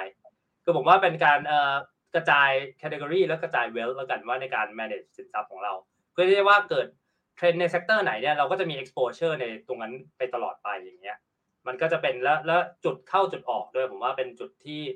ต้องควรศึกษาดีๆเพราะว่าที่สังเกตได้อย่างชัดเจนแล้วตอนราคา Bitcoin all time high เนี่ยคนชอบโทรหาและอยากจะซื้อแต่พอมันหล่นมาเยอะๆเนี่ยไม่มีใครโทรหาเลยผมก็งงอยู่ว่าเกิดอะไรขึ้นตอนนั้นน่ะผมจะเป็นเป็นคนบอกว่าเออเนี่ยตอนนี้จังหวะนี้เป็นโอกาสที่ดีนะในการลงทุนเพราะหลายๆเหรียญก็ตกลงมาในจำ value ที่ค่อนข้าง under value อยู่อย่างเงี้ยครับอ่ะผมผมถามแทรกนิดนึงอ่ะตอนนี้ใช่โอกาสที่ดีถูกมั้ยฮะที่เราคุยกันวันนี้นะครับก็ก็ถือว่าโอกาสที่พอใช้ได้อยู่แล้วกันผมว่าอย่างงี้แล้วกันจริงๆมันมีอีกมุมนึงด้วยเหมือนกันนะว่าคือผมเห็นหลายเคสมากที่คนชอบไปเล่นตัวพวกการลงทุนมีที่มีความเสี่ยงเยอะไม่ว่าจะเป็นเรื่องของเอ่อ click to earn DeFi สายซิ่งหรือแม้แต่เป็นพวกเอ่อเหรียญแปลกๆครับผมว่าตรงนี้อ่ะใช่ๆๆคือถ้าถ้าจะอยากจะเล่นจริงๆก็อาจจะ allocate แบบแค่จำนวนเล็กของพอร์ตเราแล้วกันลงไปเล่นคือนี่ผมไม่ได้ห้ามห้ามให้ไปเล่นนะคือจริงๆก็ห้ามอยู่แล้วแหละแต่ว่าถ้าจะไปจริงๆเนี่ยผมว่าควรจะ allocate ประมาณนึงแล้วน้อยมากที่ว่าถ้าเกิดอะไรขึ้นกับ asset ตรงนี้ที่เราลงทุนน่ะมันจะไม่ affect portfolio ของเรา overall มากกว่าผมว่าแต่ว่าจริงๆถ้าเป็นโอกาสตอนนี้ผมว่าถามว่าดีมั้ยผมว่าก็ก็ดีนะเพราะว่า Bitcoin มันได้อยู่ all time high อยู่แล้วก็โอกาสใน thesis ในการลงทุนปีหน้าเนี่ยผมว่าน่าน่าจะมีอะไรเติบโตมากขึ้นแล้วกันเพราะว่ามันจะไม่ได้เหมือนปีก่อนๆแล้วที่ว่าในปีสองพันสิบเจ็ด สิบแปดเนี่ยตอนมันเกิดเอ่อคริปโตบูมขึ้นมาแล้วมันก็เป็นแบบเอ่อลองวินเทอร์นะก็จะเรียกกันสองปีเนี่ยที่แบบไม่ค่อยมีมูฟเมนต์ในตลาดเลยคือผมมองว่ามันจะไม่ได้เกิดเหตุการณ์ตลาดหมีที่ยาวนานเหมือนเดิมแล้วมันจะเกิดเหตุการณ์ที่ว่าตลาดหมีอาจจะมาจริงนะครับโอเค Bitcoin อาจจะไม่ได้ไป all time high แต่มันจะมีเซกเตอร์ที่เป็นกระแสและจะมีการรันของมันอยู่ผมว่าจะเป็นไอ้ตรงนี้จะเป็นคีย์เพราะอะไรครับเพราะอะไรมันถึงเป็นอย่างนั้นไม่เป็นลองวินเทอร์ละตอนนั้นนะครับในปีสองพันสิบเจ็ดมันเกิด ไอ ซี โอ bubble ขึ้นมาคนระดมทุนเยอะแยะมากมายได้เงินทุนไปเยอะแยะตอนนั้นยังไม่มี product เลยครับคุณเคนคือคนระดมทุนก่อนช่วงนั้นแต่ว่า product มันค่อยใช้เวลาเนี่ยสองพันสิบเจ็ด สิบแปด สิบเก้านะค่อยเริ่มมี product จริงๆค่อยๆออกมาเนี่ยนึกสภาพในปีสองพันสิบแปดเนี่ยคนลงทุนกันไปเนี่ยไม่เห็นอะไรตอบแทนกลับมาเลย product ก็ไม่มีที่สร้างไว้บางอันก็กลายเป็น fail project ไปแล้วอย่างเงี้ยคือมันมีเรื่องพวกนี้เกิดขึ้นมาเยอะแต่ว่าในวันนี้อ่ะทุกวันนี้เราเห็นเงินจริงๆที่เกิดขึ้น revenue ที่เกิดขึ้นจริงๆคือมันจะไม่เหมือนแต่ก่อนแล้วที่ว่าเออมันมี use case แล้วมันมี use case แล้วมี revenue จริงๆ protocol ที่เราเข้าไปเช็คได้เลยว่าแพลตฟอร์มเนี่ยมันมี revenue เท่าไหร่อย่างถ้าไปดูแพลตฟอร์มแบบระดับเอ่อ Axie เราเห็นเลย revenue เค้าเนี่ยเกมเนี่ยได้หา revenue ได้ หนึ่งจุดแปดแปดบิลเลียนต่อปีซึ่งจริงๆเกือบเท่า gaming studio ระดับโลกไปแล้วแล้ว top สิบนะแต่ถ้าไปดูแบบไอ้ DeFi protocol บางอันเนี่ยได้ได้เงินเยอะหาเงินเยอะกว่าแบงค์เล็กๆบางแบงค์อีกคือมันกลายเป็นโลกโลกอีกอันนึงไปแล้วอ่ะคือแล้วเราก็เห็นแบบผลตอบแทนมันมีจริงในโลกนี้ก็คือว่าเขาหาเงินได้จริงๆคือมันไม่ได้เป็น speculative เหมือนแต่ก่อนไปแล้วก็เลยผมว่ามันก็เลยจะไม่ได้เกิดเหตุการณ์ที่ว่าโอ๊ยเป็นตลาดหมีเหมือนสองพันแปด สิบเก้าอย่างมันคืออาจจะหมีก็คือว่าในแง่ที่ว่า Bitcoin อาจจะไม่ได้วิ่งไป new high ทุกทุกเดือนอะไรก็ว่ากันไปแต่ว่าในเซกเตอร์ที่มันมีกระแสหรือว่ามี revenue เข้ามาเงินไหลเข้ามาเยอะเนี่ยมันจะมีการรันของมันอยู่อ่ะผมไม่แน่ใจว่าถามแล้วคุณสัญชัยอยากตอบหรือเปล่านะฮะอันนี้ผมคิดว่าหลายคนน่าจะอยากรู้ฮะเหรียญที่แนะนำเอาสัก ห้าถึงสิบ เหรียญอ่ะลองพูดพูดมาก็ได้ครับที่เราพูดกันมาเป็นเซกเตอร์เซกเตอร์เนี่ยผมก็จะคงแนะนำพวก blue chip แล้วกันนะไม่ซับเซก็คือถ้าถ้าในส่วนตัวเองครับที่ที่เราศึกษาไว้ก็จะมีพวกถ้าถ้าเป็นเอ่อ smart contract platform ก่อนแล้วกันก็จะมีพวกเอ่อ Ethereum, Avalanche, Solana แล้วก็ตัว Matic แต่ถ้าเป็นแพลตฟอร์มที่เป็น Smart Contract แพลตฟอร์มที่เหรียญที่ผมเรียกว่า Low Cap แล้วกันที่มีความเสี่ยงอาจจะสูงแต่มีมูลค่าต่ำอยู่ก็จะเป็นพวกเหรียญที่ชื่อว่า Rose แล้วก็ตัวที่ชื่อ Mina อันนี้ก็คือเป็นเหมือนว่าเป็นพอร์ตที่เราเราแบ่งลงทุนกันอย่างเงี้ยแล้วส่วนถ้าเป็นเซกเตอร์อีกอันนึงก็เป็นเรื่องของ DeFi เราก็ต้องหนีไปพ้นพวก Blue Chip DeFi Project เพราะว่าจะเป็น MakerDAO อย่างเงี้ยที่เป็นเหมือนคล้ายๆ Federal Reserve ก็คือเอาเงินเราเข้าไปค้ำแล้วก็ปล่อยเอ่อเม้นตัวใดออกมาได้แล้วก็จะมีเป็นพวกเอ่อ Aave อย่างเงี้ยที่เค้ามีกำลังทำเรื่อง license อยู่ในต่างประเทศด้วยแล้วก็เป็นพวกเหรียญอย่าง DeFi สองจุดศูนย์ ก็จะมีที่เค้าพูดถึงเยอะก็มีตัวเหรียญที่ชื่อว่า Spell Spell ก็จะเป็นเหรียญที่ทำ stable coin ที่เรียกว่า เอ็ม ไอ เอ็ม นะอันนี้ตลกมากชื่อ Magic Internet Money ก็ก็คือเป็น แต่ว่า DeFi นี่ผมว่ามันก็ค่อยๆดูอยู่เหมือนกันนะครับถ้าเป็นระยะยาวก็เป็นพวก Exchange Token ผมว่าก็ค่อนข้างเซฟถึงระดับนึงแหละเพราะว่ามันจะเป็นเรื่องของเอ่อเอาเรื่องของ Revenue ใน Exchange อ่ะมาเก็บต่อแล้วก็มีการสร้างมูลค่าเหรียญอย่างไม่ว่าจะเป็น บี เอ็น บี หรือ เอฟ ที ที ก็ตามหรือว่า เอฟ ที ที ก็ของ เอฟ ที เอ็กซ์ อย่าง ซี อาร์ โอ ก็ของ คริปโต ดอท คอม อย่างเงี้ยที่มีการลงทุนในหลายๆสเตเดียมมากมายสปอนเซอร์อะไรเยอะมากอย่างเงี้ยแล้วก็ถ้าเป็นอีกเซกเตอร์นึงที่ผมว่าเป็นเรื่องของ Web ทรี Infrastructure แล้วกันที่เรากำลังมองกันอยู่ก็จะเป็นเหรียญที่ชื่อว่า จี อาร์ ที ครับ Graph Protocol ที่เกิดขึ้นมาอยู่และนอกเหนือจากนั้นก็จะเป็นเกมเกมไฟล์ related sector แล้วก็จะมีอย่างแน่นอนนะครับก็โปรเจกต์ที่อันนี้อาจจะนอน financial advice discretion นิดนึงก็เหรียญที่เราช่วยซัพพอร์ตอยู่แล้วกันที่ชื่อว่า GameFi อย่างเงี้ยครับแล้วก็จะเป็นเหรียญที่เกมต่างๆที่กำลังจะออกมาในปีหน้าๆก็แบบไม่ว่าจะเป็นแซนอย่างเงี้ยที่เราก็สนใจอยู่เยอะพอสมควรอย่างเงี้ยแต่ถ้าให้ฟันธงเหรียญเกมเลยก็ได้เนี่ยผมก็อาจจะไม่แนะนำเยอะแล้วกันเพราะว่ามั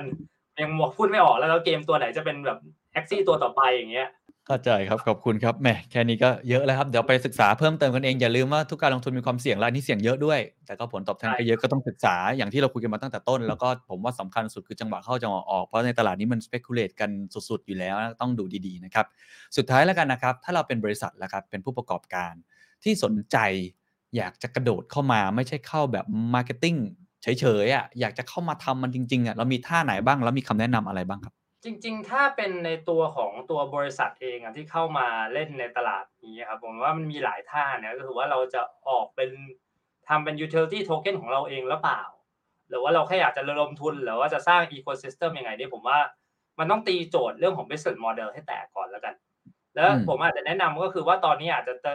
เน้นไปที่ผู้ประกอบการที่มี ecosystem ค่อนข้างจะใหญ่แล้วกั